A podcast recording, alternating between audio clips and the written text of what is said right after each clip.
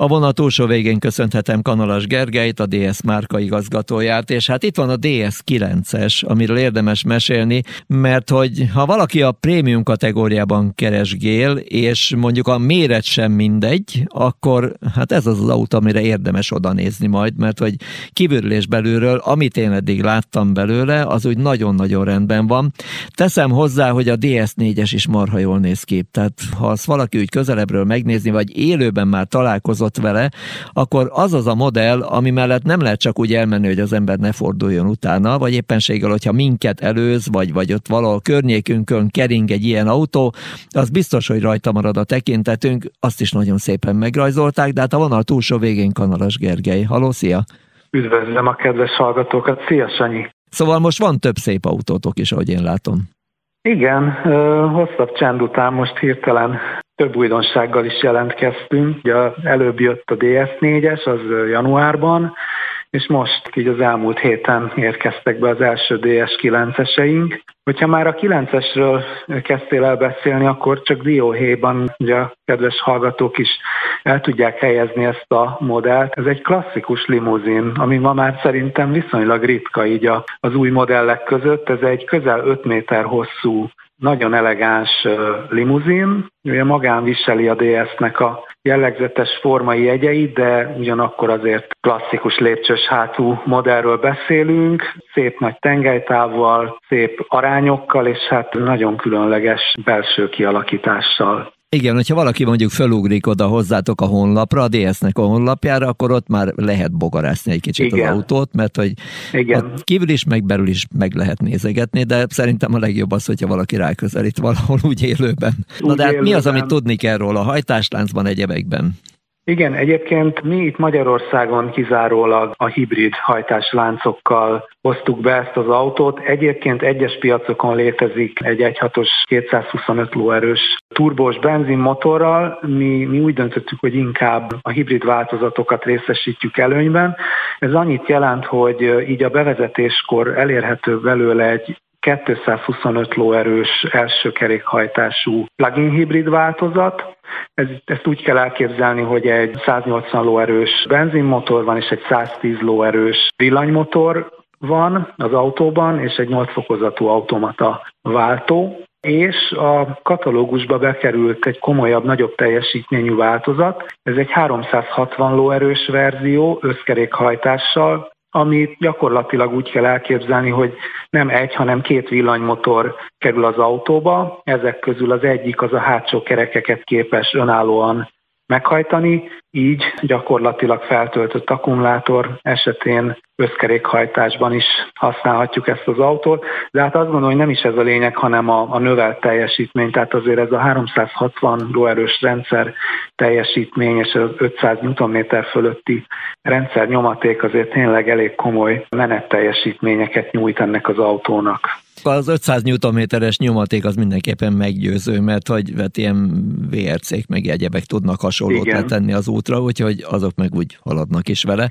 Mi az, amit érdemes tudni a belső részről, infotainment rendszerről, technológiai megoldásokról, a csemegékről, mert ugye ha már a prémium kategóriában vagyunk, akkor itt azért odafigyelnek ilyen dolgokra a vásárlók. Igen, azért itt elég komoly felhozatal van így a prémium versenytársak tekintetében.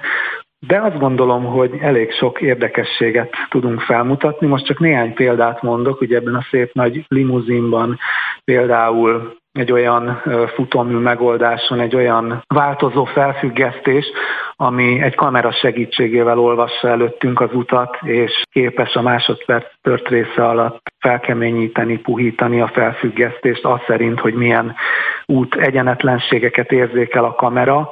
Ezt tudja ez az autó. Ezen kívül például itt van a, az éjjellátórendszer, ami szintén ritka, tehát egy hőkamera, ami képes minket éjszaka figyelmeztetni, akár egy kivilágítatlan biciklisre az útszélén, vagy egy éppen előttünk átszaladni készülő állatra, úgyhogy ezek valóban tényleg nagyon-nagyon hasznos biztonsági extra. És hát természetesen az a kifinomult design, gondolok itt a, a legfinomabb nappabőrökre, amit mondjuk ismerünk akár a DS7 Crossbackből, az itt is megjelenik, de mivel egy nagy limuzin van nagy tengelytávval, egy igen impozáns hátsó lábtér és egy nagyon kényelmes hátsó traktus van a, a, az autóban, amit még azzal fejelünk meg, hogy szerintem a kategóriában talán egyedülálló módon ezek a hátsó ülések akár szellőztethetőek, fűthetőek is, egy gomnyomással az anyósülést hátulról is akár előrébb mozdíthatjuk, hogy maximalizáljuk a hátsó lábteretet. Ez a klasszikus limuzinos megoldás jellemzi ezt az autót. Tehát a hátsó utas gyakorlatilag ugyanabban a kényelemben utazhat, mint az első. Na várjál, akkor én most bekapcsolom a zenét. Még mindig itt van velünk Analas Gergely, a DS márka igazgató, és ha már itt a DS9-es kapcsán összefutottunk, akkor egy kicsit így kibővítettük a beszélgetést is, mert kíváncsi voltam rá, ugye, hogy milyenek a reakciók, mennyire ismerik már az emberek, akár globálisan is a márkát, mennyire jelennek meg azok a vásárlók, akik érdeklődnek iránta, és hogy ez hogy néz ki Magyarországon, és hát erre most itt van egy nagyon jó húzó modell, a DS4-es, ami méretosztályát tekintve már pont az az autó, amiben már egy egész családot be lehet rakni, amiben kényelmesen lehet utazni, amiben megvan a csomagtér, és megvan az elektromos autózás élménye, és szóval nagyon sok minden gyúrtak bele ebbe a modellbe. Talán ő hozzá legjobban a régi DS hagyományait, egy olyan autót, ami kilóg a sorból de mégis szép. Igen, igen, egy eléggé éles design, de nagyon harmonikus, és ami különlegessé teszi, az talán az, hogy hatalmas kerekeken gurul ez az autó, tehát tényleg a kategóriának a legnagyobb átmérő kerekein, és valahogy ad egy ilyen nagyon jó kiállást neki. Egyébként meg igen, ez egy középméretű autó, tehát én nem is mondanám SUV-nek, vannak ilyen jegyei, de inkább egy, inkább igen, inkább közelebb áll azért egy, egy picit megemelt ötajtós prémium osztályú autóhoz, csak nagyon sok egyedi formai részlettel kívül belül, és hát egyelőre az a szerencsés helyzet van, hogy ez a modell létezik benzines, dízel, illetve plug-in hibrid kivitelben is. Kérdezted az érdeklődést, szerencsére január óta, amióta tudunk mutatni autót effektíve a szalonban, nagyon sokan érdeklődnek, rengeteg ajánlatkérés van, tesztvezetés kérés van, és hát szerencsére már viszonylag sok megrendelést is fölvettünk belőle. Úgyhogy elsősorban egyelőre a benzines kivitel érdekli jobban az érdeklődőket, de hibridből is adtunk már el. Tehát azért az elektromosított verzió is akkor ott van már az érdeklődés. Mondjuk, igen, ha nem is a középpontjába, de most már azért egyre többen kacsingatnak. Azért egyre, egyre többen, illetve hát ebből a modellből lesz majd egy tisztán elektromos verzió is, de hát arra még várni kell, mert ez 2024-ben fog elérkezni. Addig, aki elektromos üzemmódban is használná, annak a plug-in hibrid jelentheti a megoldást, ez körülbelül egy olyan 50 kilométert tud elmenni tisztán elektromos üzemmódban. Tehát akkor lehet, hogy ez a modell lesz a nagy áttörés? Én bízom benne, mert mind méretben, mind árfekvésében valahol a kínálatunknak ez jelenti a középpontját. És hát ahogy az elején említettük, most már azért szépen alakul ez a kínálat, hiszen ugye a DS7 fölé közben megérkezett egy nagy limuzin, a DS9, nagyjából a hetesnek a technológiai hátterével, tehát körülbelül azt tudja az autó, viszont nem SUV, hanem tényleg egy, egy klasszikus limuzin, és szerintem megvan az a vevőkör, aki még mindig az igazi eleganciát azt a négyajtos karosszériával társítja. Hát igen, erre egyébként élő példa a német autók piaca, ahol azért még mind a mai napig megvannak azok a mondjuk az, hogy hagyományos modellek, amelyeket nagyon-nagyon nehéz lenne kivezetni a piacról, mert akkor hát vernék az ajtót, hogy szeretném visszakapni azt, amit szerettem eddig, és hát ebben a mezőnyben is azért biztos, hogy megtalálja majd a helyét a DS9-es, mert neki meg nagyon jó hagyományai vannak a régmúltban. Hát kíváncsi leszek majd akkor a fogadtatásra.